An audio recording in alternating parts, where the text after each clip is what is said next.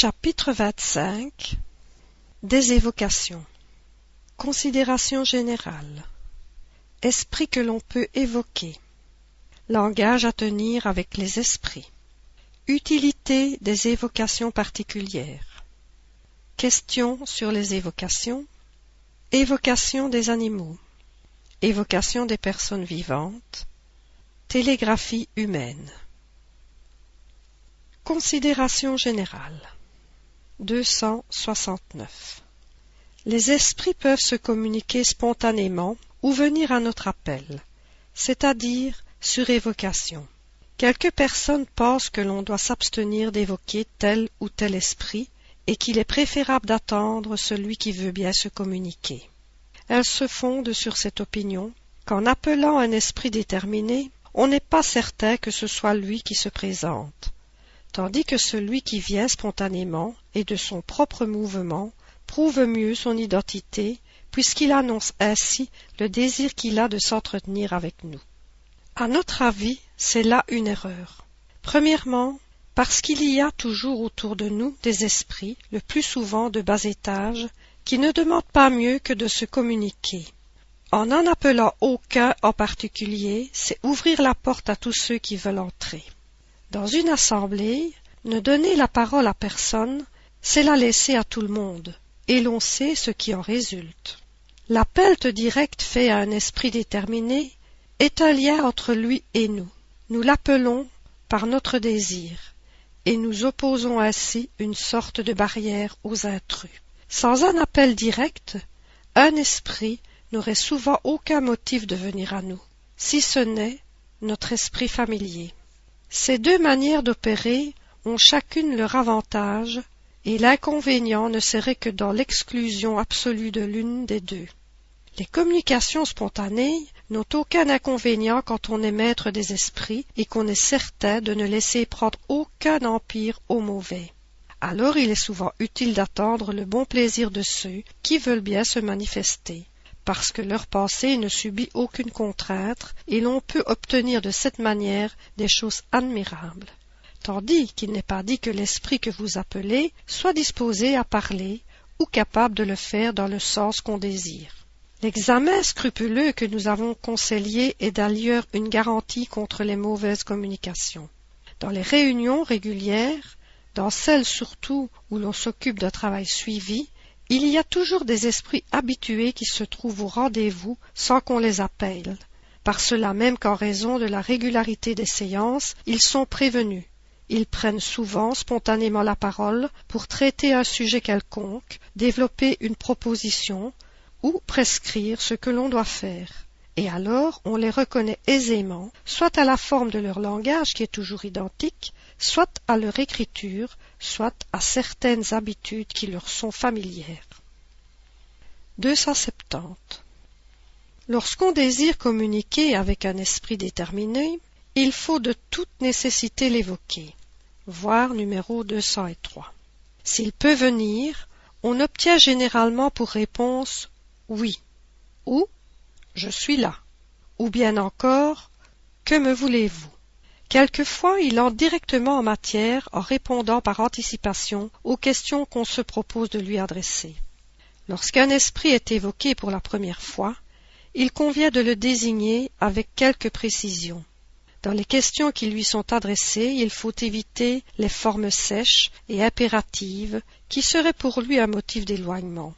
Ces formes doivent être affectueuses ou respectueuses selon l'esprit, et dans tous les cas, témoigner de la bienveillance de l'évocateur. 271. On est souvent surpris de la promptitude avec laquelle un esprit évoqué se présente, même pour la première fois. On dirait qu'il a été prévenu. C'est en effet ce qui a lieu lorsqu'on se préoccupe d'avance de son évocation. Cette préoccupation est une sorte d'évocation anticipée. Comme nous avons toujours nos esprits familiers qui s'identifient avec notre pensée, ils préparent les voies de telle sorte que si rien ne s'y oppose, l'esprit que l'on veut appeler est déjà présent. Dans le cas contraire, c'est l'esprit familier du médium ou celui de l'interrogateur ou l'un des habitués qui va le chercher, et pour cela il ne lui faut pas beaucoup de temps.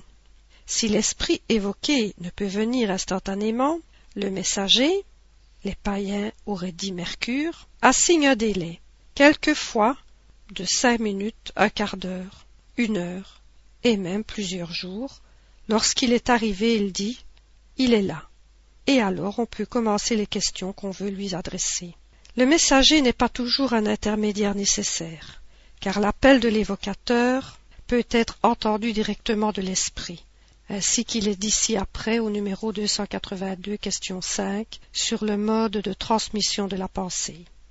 Quand nous disons de faire l'évocation au nom de Dieu, nous entendons que notre commandation doit être prise au sérieux et non à la légère.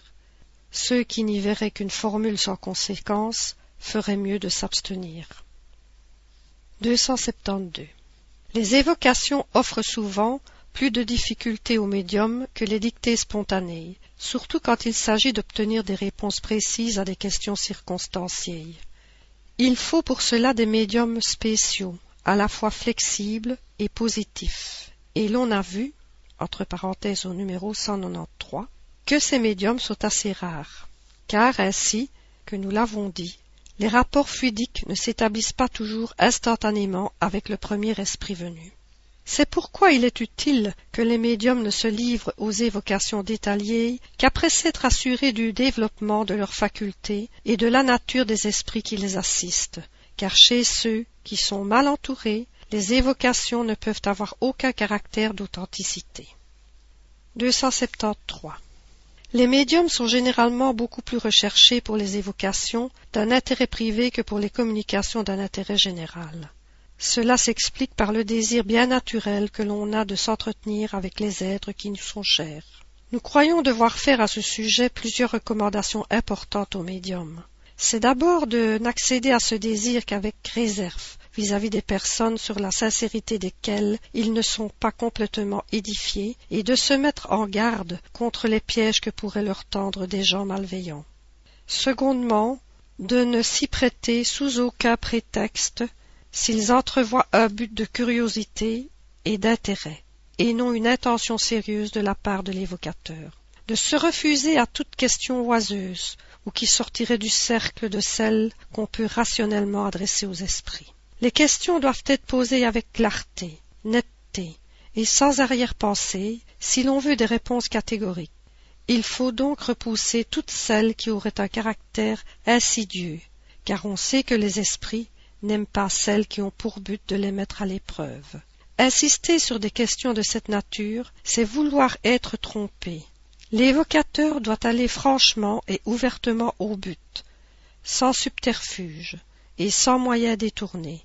S'il craint de s'expliquer, il ferait mieux de s'abstenir. Il convient encore de ne faire qu'avec beaucoup de prudence des évocations en l'absence des personnes qui en font la demande et souvent même il est préférable de s'en abstenir tout à fait. Ces personnes étant seules aptes à contrôler les réponses, à juger de l'identité, à provoquer des éclaircissements s'il y a lieu, et à faire les questions incidentes amenées par les circonstances. En outre, leur présence est un lien qui attire l'esprit, souvent peu disposé à se communiquer à des étrangers pour lesquels il n'a aucune sympathie. Le médium, en un mot, doit éviter tout ce qui pourrait transformer en agent de consultation ce qui, aux yeux de beaucoup de gens, est synonyme de dix heures de bonne aventure. Esprit que l'on peut évoquer. 274. On peut évoquer tous les esprits à quelque degré de l'échelle qu'ils appartiennent. Les bons, comme les mauvais, ceux qui ont quitté la vie depuis peu, comme ceux qui ont vécu dans les temps les plus reculés. Les hommes illustres comme les plus obscurs, nos parents, nos amis, comme ceux qui nous sont indifférents, mais il n'est pas dit qu'ils veuillent ou puissent toujours se rendre à notre appel, indépendamment de leur propre volonté ou de la permission qui leur est refusée par une puissance supérieure, ils peuvent être empêchés par des motifs qu'il ne nous est pas toujours donné de pénétrer. Nous voulons dire qu'il n'y a pas d'empêchement absolu qui oppose aux communications, sauf ce qui sera dit ci-après. Les obstacles qui peuvent empêcher un esprit de se manifester sont presque toujours individuelles et tiennent souvent aux circonstances. 275. Parmi les causes qui peuvent s'opposer à la manifestation d'un esprit, les unes lui sont personnelles et les autres lui sont étrangères. Il faut placer parmi les premières ses occupations ou les missions qu'il accomplit, et dont il ne peut pas se détourner pour céder à nos désirs. Dans ce cas, sa visite n'est qu'ajournée. Il y a encore sa propre situation.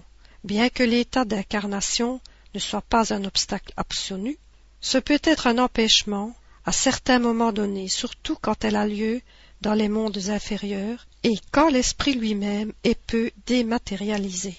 Dans les mondes supérieurs, dans ceux où les liens de l'esprit de la matière sont très faibles, la manifestation est presque aussi facile que dans l'état errant, et dans tous les cas plus facile que dans ceux où la matière corporelle est plus compacte. Les causes étrangères tiennent principalement à la nature du médium, à celle de la personne qui évoque, au milieu dans lequel se fait l'évocation, et enfin au but que l'on se propose. Certains médiums reçoivent plus particulièrement des communications de leur esprit familier qui peuvent être plus ou moins élevées. D'autres sont aptes à servir d'intermédiaires à tous les esprits. Cela dépend de la sympathie ou de l'antipathie de l'attraction ou de la répulsion que l'esprit personnel du médium exerce sur l'esprit étranger qui peut le prendre pour interprète avec plaisir ou avec répugnance. Cela dépend encore, abstraction faite des qualités intimes du médium, du développement de la faculté médianémique. Les esprits viennent plus volontiers et surtout sont plus explicites avec un médium qui ne leur offre aucun obstacle matériel. Toute chose égale d'ailleurs, quant aux conditions morales, plus un médium a de la facilité pour écrire ou pour s'exprimer, plus les relations avec le monde spirit se généralisent. 276. Il faut encore tenir compte de la facilité que doit donner l'habitude de communiquer avec tel ou tel esprit. Avec le temps, l'esprit étranger s'identifie avec celui du médium, et aussi avec celui qui l'appelle. La question de sympathie à part, il s'établit entre eux des rapports fluidiques qui rendent les communications plus promptes. C'est pourquoi un premier entretien n'est pas toujours aussi satisfaisant qu'on pourrait le désirer. Et c'est aussi pourquoi les esprits eux-mêmes demandent souvent à être réappelés. L'esprit qui vient d'habitude est comme chez lui. Il est familiarisé avec ses auditeurs et ses interprètes. Il parle et agit librement. 277. En résumé de ce que nous venons de dire, il résulte que la faculté d'évoquer tout esprit quelconque n'implique pas pour l'esprit l'obligation d'être à nos ordres. Il peut venir à un moment et non à un autre, avec tel médium ou tel évocateur qui lui plaît et non avec tel autre, dire ce qu'il veut sans pouvoir être contraint de dire ce qu'il ne veut pas, s'en aller quand cela lui convient, enfin que, par des causes dépendantes ou non de sa volonté, après s'être montré assidu pendant quelque temps, il peut tout à coup cesser de venir. C'est pour tous ces motifs que, lorsqu'on désire appeler un esprit nouveau, il est nécessaire de demander à son guide protecteur si l'évocation est possible. Dans le cas où elle ne le serait pas, il en donne assez généralement les motifs, et alors il est inutile d'insister. 278.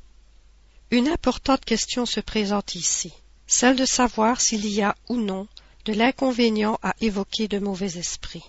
Cela dépend du but qu'on se propose et de l'ascendant qu'on peut avoir sur eux. L'inconvénient est nul quand on les appelle dans un but sérieux, instructif, et en vue de les améliorer. Il est très grand, au contraire, si c'est par une pure curiosité ou plaisanterie, ou si on se met sous leur dépendance, en leur demandant un service quelconque.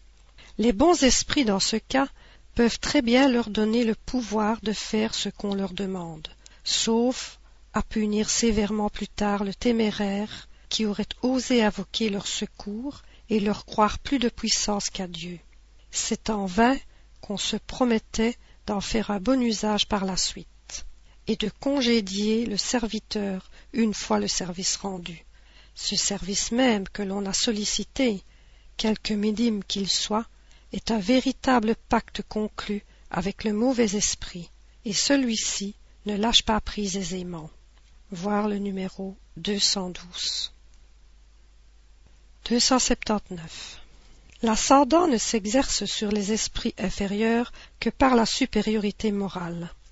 Les esprits pervers sentent leur maître dans les hommes de bien, vis-à-vis de celui qui ne leur oppose que l'énergie de la volonté, sorte de force brutale, ils luttent et souvent sont les plus forts. Quelqu'un cherchait ainsi à dompter un esprit rebelle par sa volonté. L'esprit lui répondit Laisse-moi donc tranquille avec tes airs de matamore toi qui ne vaux pas mieux que moi. Ne dirait-on pas un voleur qui fait de la morale à un voleur? On s'étonne que le nom de Dieu que l'on invoque contre eux soit souvent impuissant. Saint Louis en a donné la raison dans la réponse suivante. Le nom de Dieu n'a d'influence sur les esprits imparfaits que dans la bouche de celui qui peut s'en servir avec autorité par ses vertus. Dans la bouche de l'homme qui n'aurait sur l'esprit aucune supériorité morale, c'est un mot comme un autre. Il en est de même des choses saintes qu'on leur oppose. L'arme la plus terrible est inoffensive dans les mains inhabiles à s'en servir ou incapables de la porter. Langage à tenir avec les esprits. 280. Le degré de supériorité ou d'infériorité des esprits indique naturellement le ton qu'il convient de prendre avec eux. Il est évident que plus ils sont élevés, plus ils ont de droit à notre respect, à nos égards et à notre soumission. Nous ne devons pas leur témoigner moins de déférence que nous ne l'eussions fait de leur vivant, mais par d'autres motifs. Sur la terre nous eussions considéré leur rang et leur position sociale. Dans le monde des esprits, notre respect ne s'adresse qu'à la supériorité morale. Leur élévation même les met au-dessus de puérilité de nos formes adulatrices.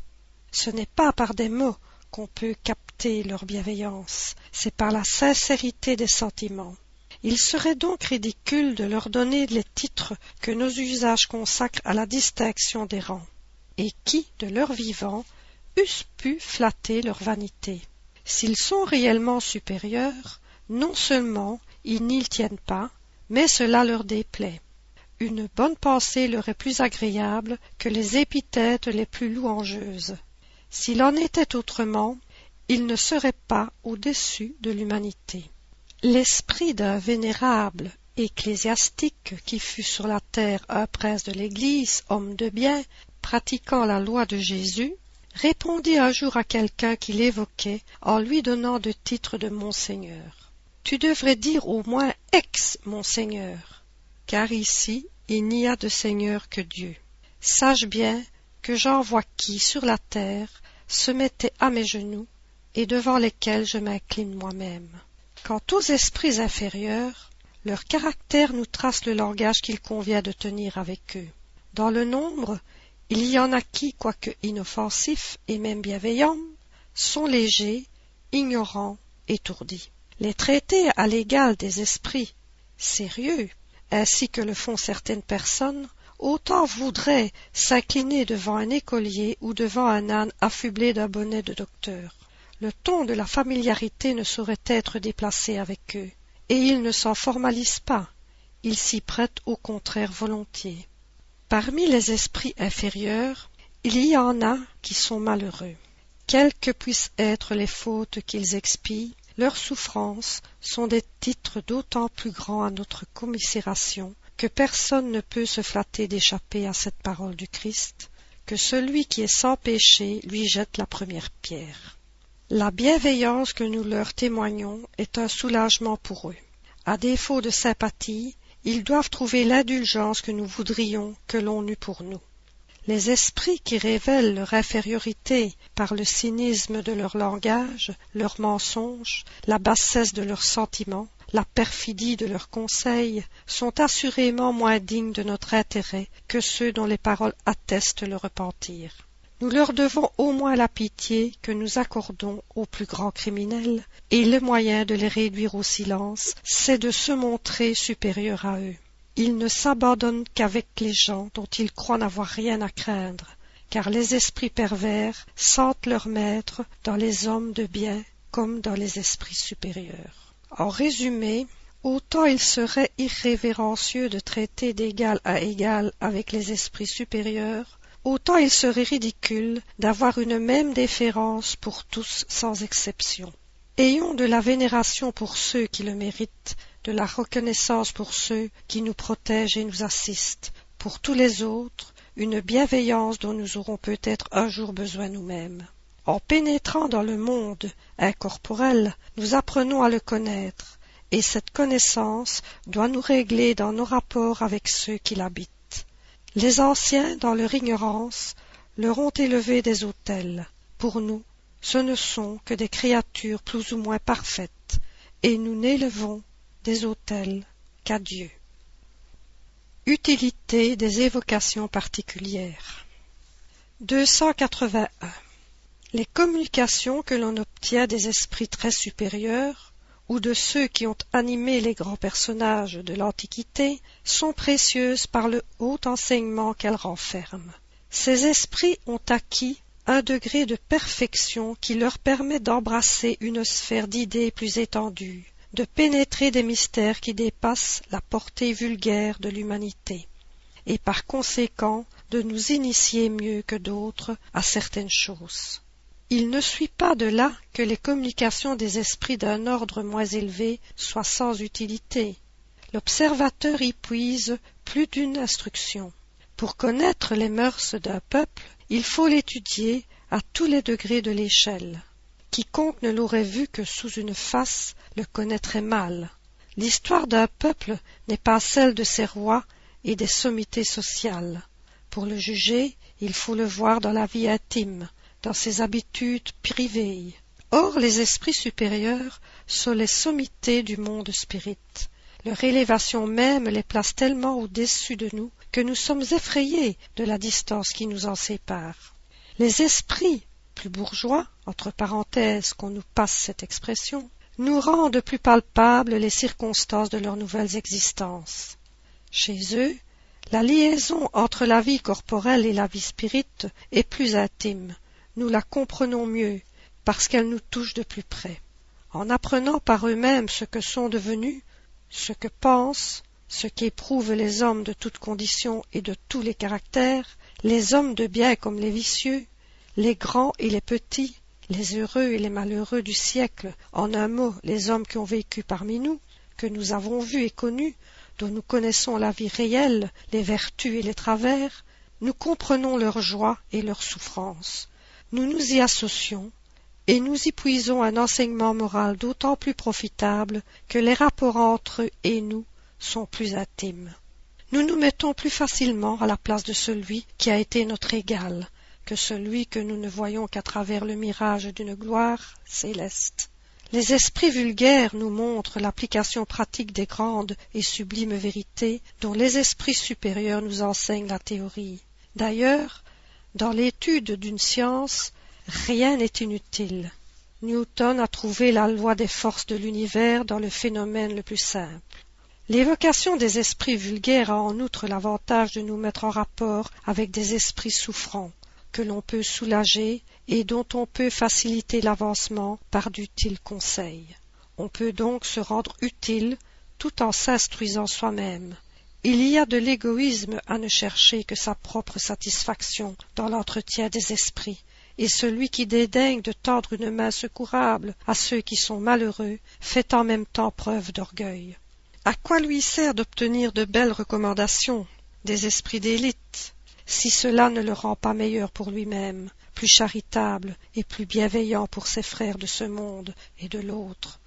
Que deviendraient les pauvres malades si les médecins refusaient de toucher leurs plaies 282. Questions sur les évocations. Question 1. Peut-on évoquer les esprits sans être médium? Réponse. Tout le monde peut évoquer les esprits, et si ceux que vous appelez ne peuvent se manifester matériellement, ils n'en sont pas moins auprès de vous et vous écoutent. Question 2. L'esprit évoqué se rend-il toujours à l'appel qui lui est fait? Réponse. Cela dépend des conditions dans lesquelles il se trouve, car il est des circonstances où il ne le peut pas.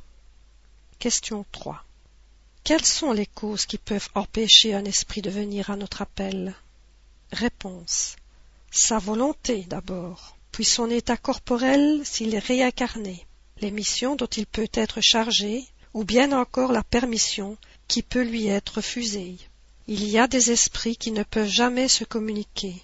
Ce sont ceux qui, par leur nature, appartiennent encore au monde inférieur à la terre. Ceux qui sont dans les sphères de punition ne peuvent pas non plus, à moins d'une permission supérieure qui n'est accordée que dans un but d'utilité générale. Pour qu'un esprit puisse se communiquer, il faut qu'il ait atteint le degré d'avancement du monde où il est appelé. Autrement, il est étranger aux idées de ce monde et n'a aucun point de comparaison. Il n'en est pas de même de ceux qui sont envoyés en mission ou en expiation dans les mondes inférieurs. Ils ont les idées nécessaires pour répondre. Question 4. Par quel motif la permission de se communiquer peut-elle être refusée à un esprit? Réponse. Ce peut être une épreuve ou une punition pour lui ou pour celui qui l'appelle. Question 5. Comment les esprits dispersés dans l'espace ou dans les différents mondes peuvent-ils entendre de tous les points de l'univers les évocations qui sont faites? Réponse. Souvent, ils en sont prévenus par les esprits familiers qui vous entourent et qui vont les chercher. Mais il se passe ici un phénomène qu'il est difficile de vous expliquer, parce que vous ne pouvez encore comprendre le monde de transmission de la pensée parmi les esprits. Ce que je puis vous dire, c'est que l'esprit que vous évoquez, quelque éloigné qu'il soit, reçoit pour ainsi dire le contre-coup de la pensée comme une sorte de commotion électrique qui appelle son attention du côté d'où vient la pensée qui s'adresse à lui. On peut dire qu'il entend la pensée comme sur la terre vous entendez la voix. Le fluide universel est-il le véhicule de la pensée comme l'air est celui du son? Oui, avec cette différence que le son ne peut se faire entendre que dans un rayon très borné, tandis que la pensée atteint l'infini. L'esprit dans l'espace est comme le voyageur au milieu d'une vaste plaine, et qui, entendant tout à coup prononcer son nom, se dirige du côté où on l'appelle. Question 6. Nous savons que les distances sont peu de choses pour les esprits. Cependant, on s'étonne de les voir quelquefois répondre aussi promptement à l'appel, comme s'ils eussent été tout près. Réponse. C'est qu'en effet, ils le sont quelquefois. Si l'évocation est préméditée, l'esprit est averti d'avance et se trouve souvent là avant le moment où on l'appelle. Question 7. La pensée de l'évocateur est-elle plus ou moins facilement entendue selon certaines circonstances? Réponse. Sans aucun doute. L'esprit appelé par un sentiment sympathique et bienveillant est plus vivement touché. C'est comme une voix amie qu'il reconnaît. Sans cela il arrive souvent que l'évocation ne porte pas. La pensée qui jaillit de l'évocation frappe l'esprit. Si elle est mal dirigée, elle frappe dans le vide. Il en est des esprits comme des hommes. Si celui qui les appelle leur est indifférent ou antipathique, ils peuvent l'entendre, mais souvent ils ne l'écoutent pas. Question 8. L'esprit évoqué vient-il volontairement ou bien est-il contraint? Réponse. Il obéit à la volonté de Dieu c'est-à-dire à la loi générale qui régit l'univers. Et pourtant contraint n'est pas le mot, car il juge s'il est utile de venir, et là est encore pour lui le libre arbitre. L'esprit supérieur vient toujours quand il est appelé dans un but utile. Il ne se refuse à répondre que dans les milieux de gens peu sérieux et traitant la chose en plaisanterie. Question 9. L'esprit évoqué peut-il se refuser à venir de l'appel qui lui est fait? Réponse. Parfaitement. Où serait son libre arbitre sans cela? Croyez-vous que tous les êtres de l'univers soient à vos ordres? Et vous-même? Vous croyez-vous obligé de répondre à tous ceux qui prononcent votre nom? Quand je dis qu'il peut s'y refuser, j'entends sur la demande de l'évocateur, car un esprit inférieur peut être contraint de venir par un esprit supérieur. Question 10. Y a-t-il pour l'évocateur un moyen de contraindre un esprit à venir malgré lui? Réponse. Aucun, si cet esprit est votre égal ou votre supérieur en moralité. Je dis en moralité et non en intelligence, parce que vous n'avez sur lui aucune autorité. S'il est votre inférieur, vous le pouvez si c'est pour son bien, car alors d'autres esprits vous seconderont. Voir le numéro 279. Question 11. Y a-t-il de l'inconvénient à évoquer des esprits inférieurs, et peut-on craindre, en les appelant, de se mettre sous leur domination? Réponse. Ils ne dominent que ceux qui se laissent dominer. Celui qui est assisté par de bons esprits n'a rien à craindre. Il s'impose aux esprits inférieurs, et ceux-ci ne s'imposent pas à lui. Dans l'isolement, les médiums, surtout ceux qui commencent, doivent s'abstenir de ces sortes d'évocations voir le numéro 278. Question 12. Est-il nécessaire d'apporter quelques dispositions particulières dans les évocations? Réponse. La plus essentielle de toutes les dispositions, c'est le recueillement quand on veut avoir affaire à des esprits sérieux. Avec la foi et le désir du bien, on est plus puissant pour évoquer les esprits supérieurs. En élevant son âme par quelques instants de recueillement au moment de l'évocation, on s'identifie avec les bons esprits et on les dispose à venir. Question 13. La foi est-elle nécessaire pour les évocations? Réponse. La foi en Dieu, oui. La foi viendra pour le reste si vous voulez le bien et si vous avez le désir de vous instruire. Question 14. Les hommes réunis dans une communauté de pensée et d'intention ont-ils plus de puissance pour évoquer les esprits? Réponse. Quand tous sont réunis par la charité et pour le bien, ils obtiennent de grandes choses.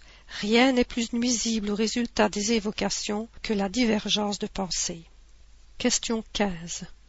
La précaution de faire la chaîne en se donnant la main pendant quelques minutes au commencement des réunions est-elle utile? Réponse. La chaîne est un moyen matériel qui ne met pas l'union entre vous si elle n'existe pas dans la pensée. Ce qui est plus utile que tout cela, c'est de s'unir dans une pensée commune en appelant chacun de son côté de bons esprits. Vous ne savez pas tout ce que pourrait obtenir une réunion sérieuse d'où serait banni tout sentiment d'orgueil et de personnalité et où régnerait un parfait sentiment de mutuelle cordialité. Question 16. Les évocations à jour et heure fixe sont-elles préférables? Réponse. Oui, et si c'est possible dans le même lieu, les esprits y viennent plus volontiers. C'est le désir constant que vous avez qui est les esprits à venir se mettre en communication avec vous.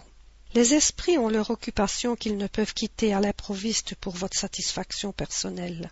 Je dis dans le même lieu, mais ne croyez pas que ce soit une obligation absolue, car les esprits viennent partout, je veux dire qu'un lieu consacré à cela est préférable, parce que le recueillement y est plus parfait. Question 17. Certains objets, tels que médailles et talismans, ont-ils la propriété d'attirer ou de repousser les esprits, ainsi que quelques-uns le prétendent? Réponse. Cette question est inutile, car vous savez bien que la matière n'a aucune action sur les esprits. Soyez bien certain que jamais un bon esprit ne conseille de pareilles absurdités. La vertu des talismans, de quelque nature qu'ils soient, n'a jamais existé que dans l'imagination des gens crédules. Question 18. Que penser des esprits qui assignent des rendez-vous dans des lieux lugubres et à des heures indues? Réponse. Ces esprits s'amusent aux dépens de ceux qui les écoutent, il est toujours inutile et souvent dangereux de céder à de telles suggestions. Inutile parce qu'on n'y gagne absolument rien que d'être mystifié. Dangereux, non par le mal que peuvent faire les esprits, mais par l'influence que cela peut exercer sur des cerveaux faibles. Question 19. Y a-t-il des jours et des heures plus propices aux évocations? Réponse. Pour les esprits, cela est complètement indifférent pour tout ce qui est matériel, et ce serait une superstition de croire à l'influence des jours et des heures. Les moments les plus propices sont ceux où l'évocateur peut être le moins distrait par ses occupations habituelles, où son corps et son esprit sont le plus calmes. Question 20. L'évocation est-elle pour les esprits une chose agréable ou pénible? Viennent-ils volontiers quand on les appelle? Réponse. Cela dépend de leur caractère et du motif qui les fait appeler. Quand le but est louable et quand le milieu leur est sympathique, c'est pour eux une chose agréable et même attrayante. Les esprits sont toujours heureux de l'affection qu'on leur témoigne. Il y en a pour qui c'est un grand bonheur de se communiquer aux hommes et qui souffrent de l'abandon où on les laisse. Mais, comme je l'ai dit, cela dépend également de leur caractère. Parmi les esprits, il y a aussi des misanthropes qui n'aiment pas à être dérangés et dont les réponses se ressentent de leur mauvaise humeur, surtout quand ils sont appelés par des gens indifférents auxquels ils ne s'intéressent pas. Un esprit n'a souvent aucun motif pour venir à l'appel d'un inconnu qui lui est indifférent, et qui est presque toujours mu par la curiosité. S'il vient, il ne fait en général que de courtes apparitions, à moins qu'il n'y ait un but sérieux et instructif dans l'évocation. Remarque. On voit des gens qui n'évoquent leurs parents que pour leur demander les choses les plus vulgaires de la vie matérielle. Par exemple, l'un pour savoir s'il louera ou vendra sa maison, un autre pour connaître le profit qu'il tirera de sa marchandise, l'endroit où, où, de l'argent a été déposé, si telle affaire sera ou non avantageuse. Nos parents d'outre-tombe ne s'intéressent à nous qu'en raison de l'affection que nous avons pour eux. Si toute notre pensée se borne à les croire sorciers, si nous ne pensons à eux que pour leur demander des renseignements, ils ne peuvent avoir pour nous une grande sympathie, et l'on ne doit pas s'étonner du peu de bienveillance qu'ils témoignent. Question 21.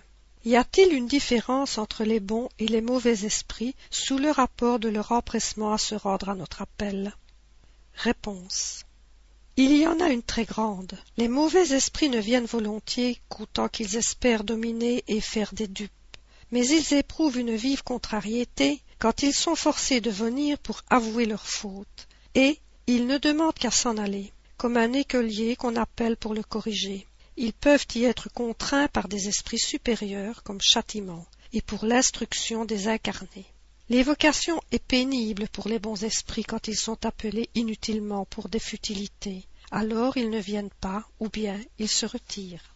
Vous pouvez dire qu'en principe, les esprits, quels qu'ils soient, n'aiment pas plus que vous à servir de distraction pour les curieux. Souvent, vous n'avez d'autre but en évoquant un esprit que de voir ce qu'il vous dira ou de l'interroger sur des particularités de sa vie qu'il ne tient pas à vous faire connaître, parce qu'il n'a aucun motif pour vous faire connaître ses confidences, et vous croyez qu'il va se placer sur la sellette pour votre bon plaisir Détrompez-vous. Ce qu'il n'aurait pas fait de son vivant, il ne le fera pas davantage comme esprit. Remarque. L'expérience prouve en effet que l'évocation est toujours agréable aux esprits quand elle est faite dans un but sérieux et utile. Les bons viennent avec plaisir nous instruire. Ceux qui souffrent trouvent du soulagement dans la sympathie qu'on leur témoigne. Ceux que nous avons connus sont satisfaits de notre souvenir.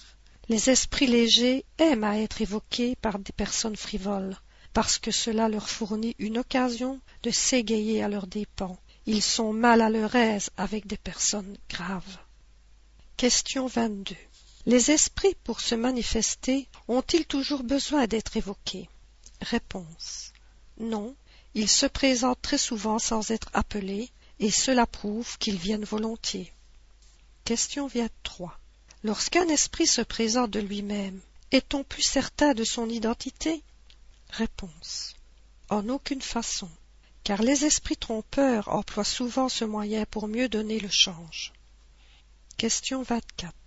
Lorsqu'on invoque par la pensée l'esprit d'une personne, cet esprit vient-il à nous, alors même qu'il n'y a pas de manifestation par l'écriture ou autrement? Réponse.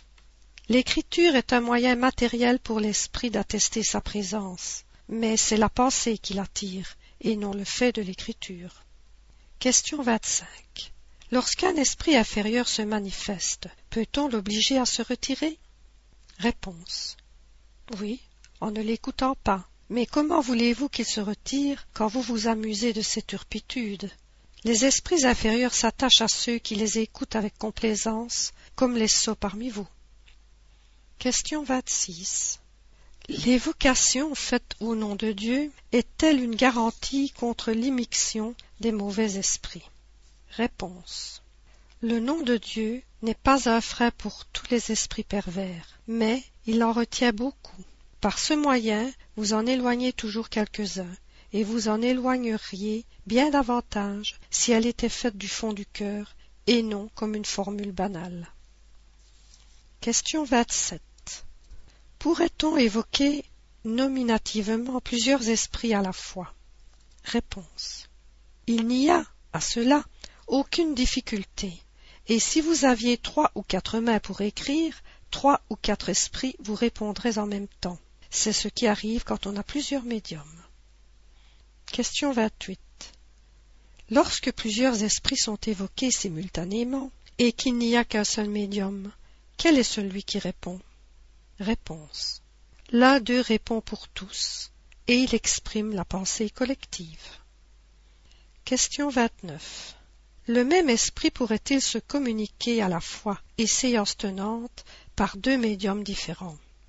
Réponse. Tout aussi facilement que vous avez des hommes qui dictent plusieurs lettres à la fois. Remarque. Nous avons vu un esprit répondre en même temps par deux médiums aux questions qu'on lui adressait. À l'un en anglais et à l'autre en français. Et les réponses étaient identiques pour le sens. Quelques-unes même étaient la traduction littérale l'une de l'autre. Deux esprits évoqués simultanément par deux médiums peuvent établir entre eux une conversation. Ce mode de communication n'étant pas nécessaire pour eux, puisqu'ils lisent réciproquement leurs pensées, ils s'y prêtent quelquefois pour notre instruction. Si ce sont des esprits inférieurs, comme ils sont encore imbus des passions terrestres et des idées corporelles, il peut leur arriver de se disputer et de s'apostropher par de gros mots, de se reprocher mutuellement leurs torts, et même de lancer les crayons, corbeilles, planchettes, etc., l'un contre l'autre. Question 30. L'esprit évoqué en même temps sur plusieurs points peut-il répondre simultanément aux questions qui lui sont adressées? Réponse. Oui, si c'est un esprit élevé. Dans ce cas, l'esprit se divise-t-il ou bien a-t-il le don d'ubiquité? Réponse. Le soleil est un, et pourtant il rayonne tout alentour, en portant au loin ses rayons, sans se subdiviser. Il en est de même des esprits. La pensée de l'esprit est comme une étincelle qui projette au loin sa clarté et peut être aperçue de tous les points de l'horizon.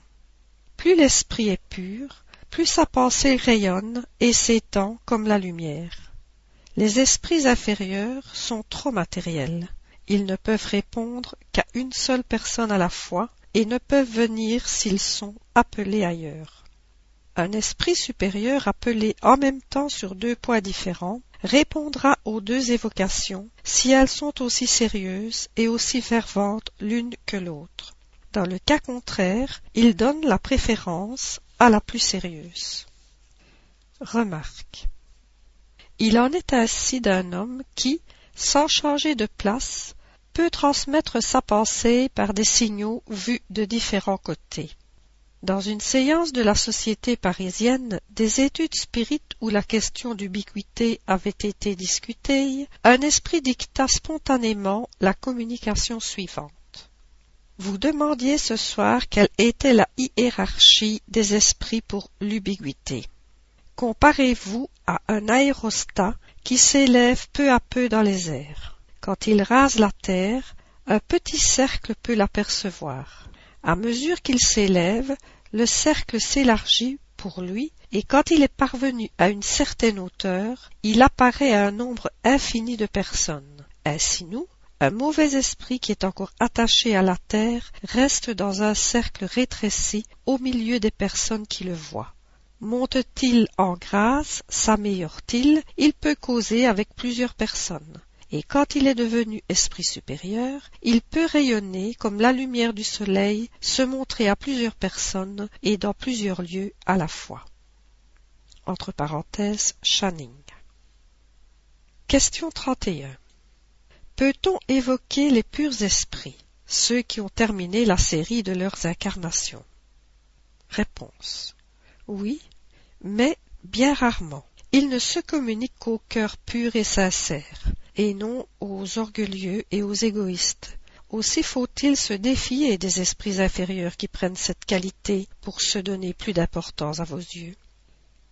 Question 32. Comment se fait-il que l'esprit des hommes les plus illustres vienne aussi facilement et aussi familièrement à l'appel des hommes les plus obscurs? Réponse. Les hommes jugent les esprits d'après eux, et c'est une erreur. Après la mort du corps, les rangs terrestres n'existent plus. Il n'y a de distinction entre eux que la bonté, et ceux qui sont bons vont partout où il y a du bien à faire. Question 33. Combien de temps après la mort peut-on évoquer un esprit? Réponse. On peut le faire à l'instant même de la mort, mais, comme à ce moment l'esprit est encore dans le trouble, il ne répond qu'imparfaitement. Remarque. La durée du trouble étant très variable, il ne peut y avoir de délai fixe pour faire l'évocation.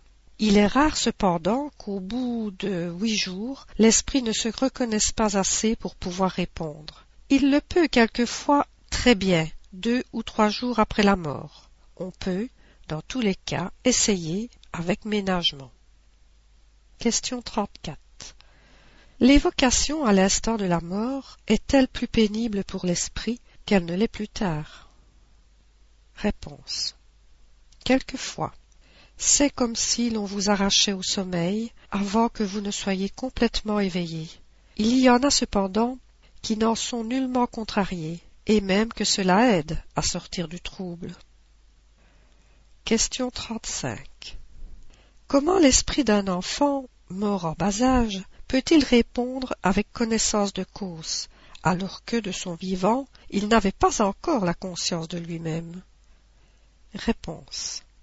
L'âme de l'enfant est un esprit encore enveloppé dans les langes de la matière, mais dégagé de la matière, il jouit de ses facultés d'esprit, car les esprits n'ont pas d'âge ce qui prouve que l'esprit de l'enfant a déjà vécu. Cependant, jusqu'à ce qu'il soit complètement dégagé, il peut conserver dans son langage quelques traces du caractère de l'enfance. Remarque. L'influence corporelle qui se fait sentir plus ou moins longtemps sur l'esprit de l'enfant se fait également quelquefois remarquer sur l'esprit de ceux qui sont morts en état de folie. L'esprit, par lui-même, n'est point fou, mais on sait que certains esprits croient pendant quelque temps être encore de ce monde. Il n'est donc pas étonnant que chez le fou l'esprit se ressente encore des entraves qui pendant la vie s'opposaient à sa libre manifestation jusqu'à ce qu'il soit complètement dégagé. Cet effet varie selon les causes de la folie, car il y a des fous qui recouvrent toute la lucidité de leurs idées immédiatement après leur mort. 283. Évocation des animaux. Question 36. Peut-on évoquer l'esprit d'un animal? Réponse. Après la mort de l'animal, le principe intelligent qui était en lui est dans un état latent. Il est aussitôt utilisé par certains esprits chargés de ce soin, animés de nouveaux êtres dans lesquels il continue l'œuvre de son élaboration. Ainsi, dans le monde des esprits, il n'y a pas d'esprits d'animaux errants, mais seulement des esprits humains. Ceci répond à votre question?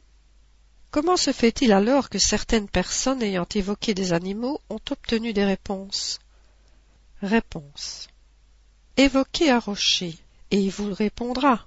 Il y a toujours une foule d'esprits prêts à prendre la parole pour tout. Remarque. C'est par la même raison que si l'on évoque un mythe ou un personnage allégorique, il répondra, c'est-à-dire qu'on répondra pour lui, et l'esprit qui se présentera en prendra le caractère et les allures. Quelqu'un eut un jour l'idée d'évoquer Tartuffe, et Tartuffe vient aussitôt. Bien plus, il parla d'Orgon, d'Elmire, de Damis et de Valère, dont il donna des nouvelles. Quant à lui, il contrefit l'hypocrite avec autant d'art que si Tartuffe eût été un personnage réel. Il dit plus tard être l'esprit d'un acteur qui avait joué ce rôle. Les esprits légers profitent toujours de l'inexpérience des interrogateurs, mais ils n'ont garde de s'adresser à ceux qu'ils savent assez éclairés pour découvrir leur imposture, et qui n'ajouteraient pas foi à leur compte. Il en est de même parmi les hommes. Un monsieur avait dans son jardin un nid de chardonneret auquel il s'intéressait beaucoup. Un jour le nid disparut. S'étant assuré que personne de chez lui n'était coupable du délit, comme il est lui-même médium, il eut l'idée d'évoquer la mère des petits. Elle vint, et lui dit en très bon français N'accuse personne, et rassure-toi sur le sort de mes petits. C'est le chat qui, en sautant, a renversé le nid. Tu le trouveras sous l'herbe, ainsi que les petits qui n'ont pas été mangés. Vérification faite, la chose fut trouvée exacte. Faut-il en conclure que c'est l'oiseau qui a répondu?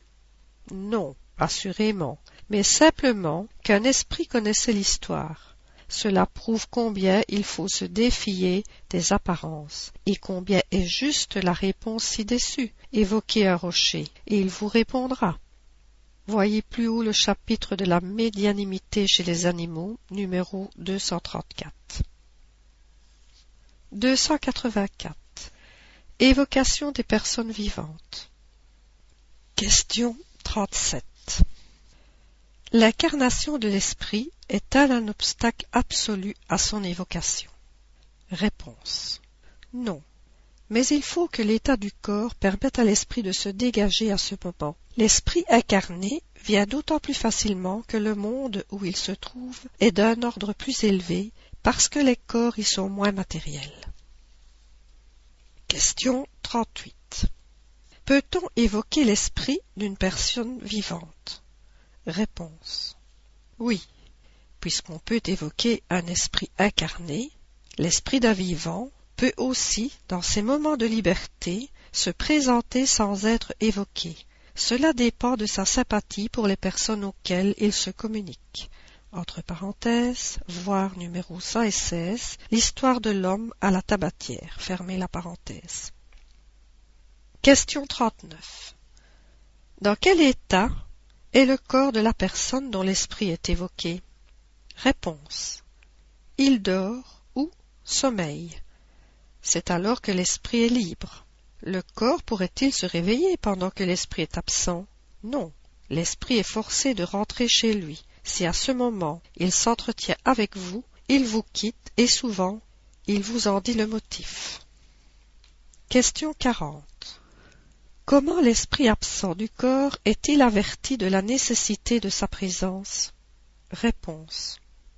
L'esprit d'un corps vivant n'en est jamais complètement séparé.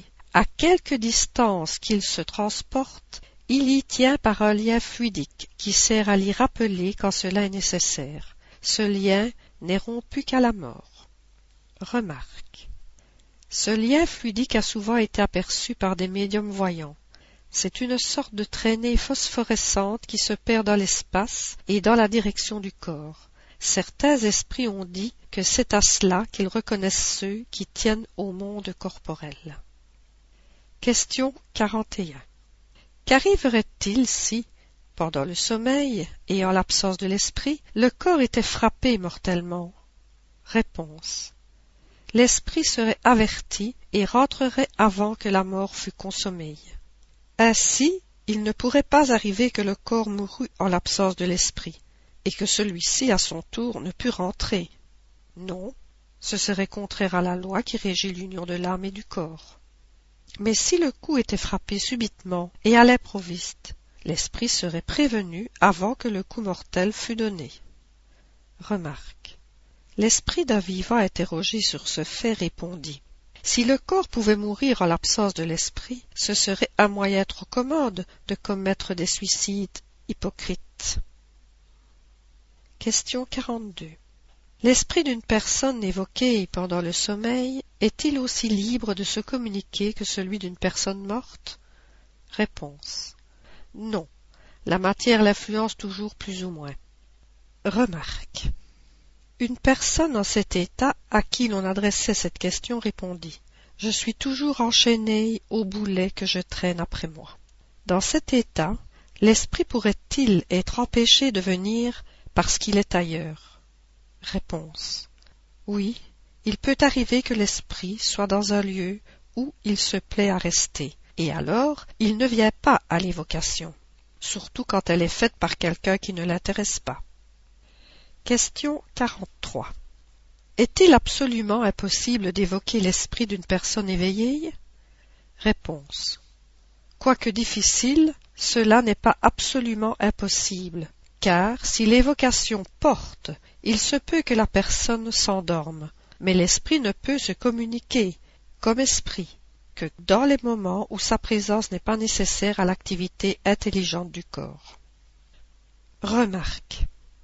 L'expérience prouve que l'évocation faite pendant l'état de veille peut provoquer le sommeil ou tout au moins une absorption voisine du sommeil mais cet effet ne peut avoir lieu que par une volonté très énergique, et s'il existe des liens de sympathie entre les deux personnes. Autrement, l'évocation ne porte pas. Dans le cas même où l'évocation pourrait provoquer le sommeil, si le moment est inopportun, la personne ne voulant pas dormir opposera de la résistance. Et si elle succombe, son esprit en sera troublé et répondra difficilement.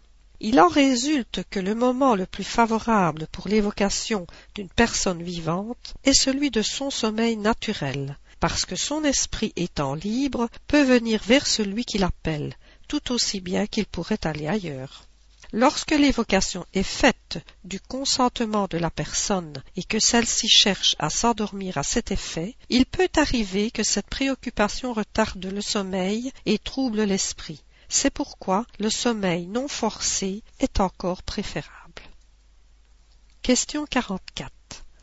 Une personne vivante évoquée en a-t-elle conscience à son réveil? Réponse. Non. Vous l'êtes vous-même plus souvent que vous ne le pensez. Son esprit seul le sait, et peut quelquefois lui en laisser une vague impression, comme d'un songe. Qui est-ce qui peut nous évoquer si nous sommes des êtres obscurs? Dans d'autres existences, vous pouvez avoir été des personnes connues dans ce monde ou dans l'autre, et puis vos parents et vos amis également dans ce monde ou dans l'autre.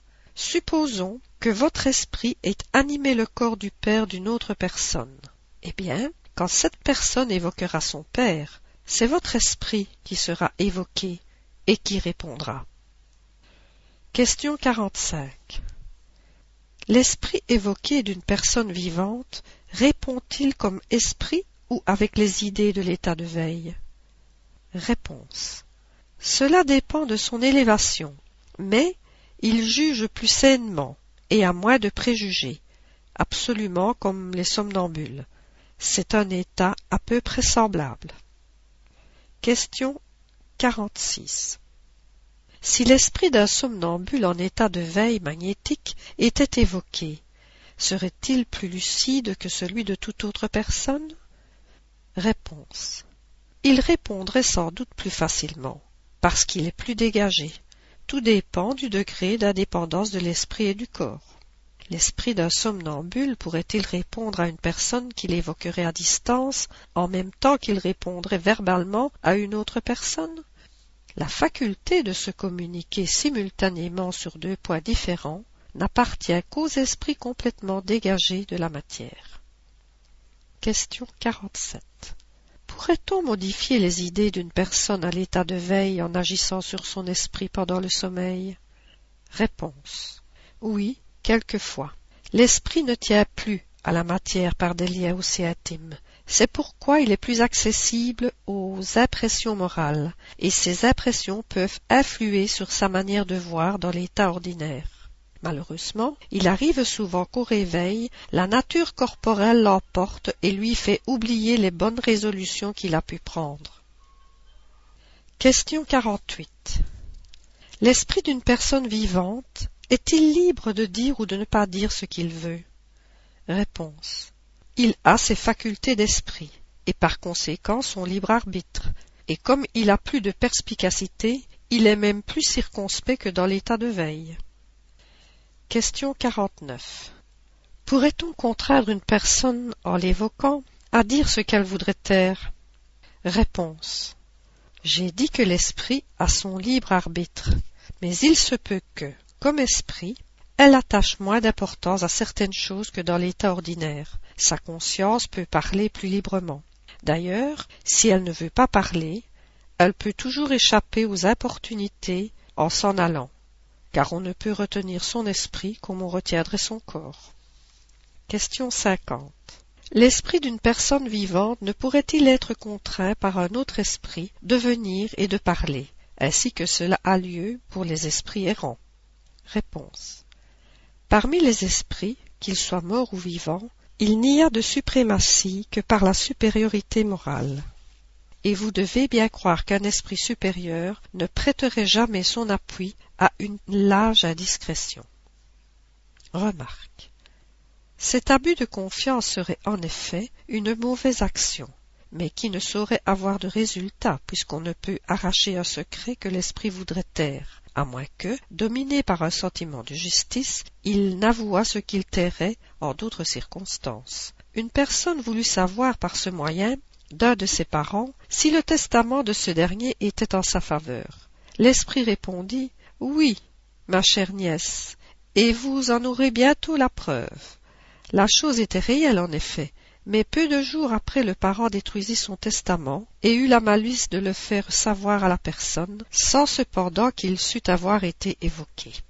Un sentiment instinctif le porta sans doute à exécuter la résolution que son esprit avait prise d'après la question qui lui avait été faite. Il y a de la lâcheté à demander à l'esprit d'un mort ou d'un vivant ce qu'on oserait demander à sa personne.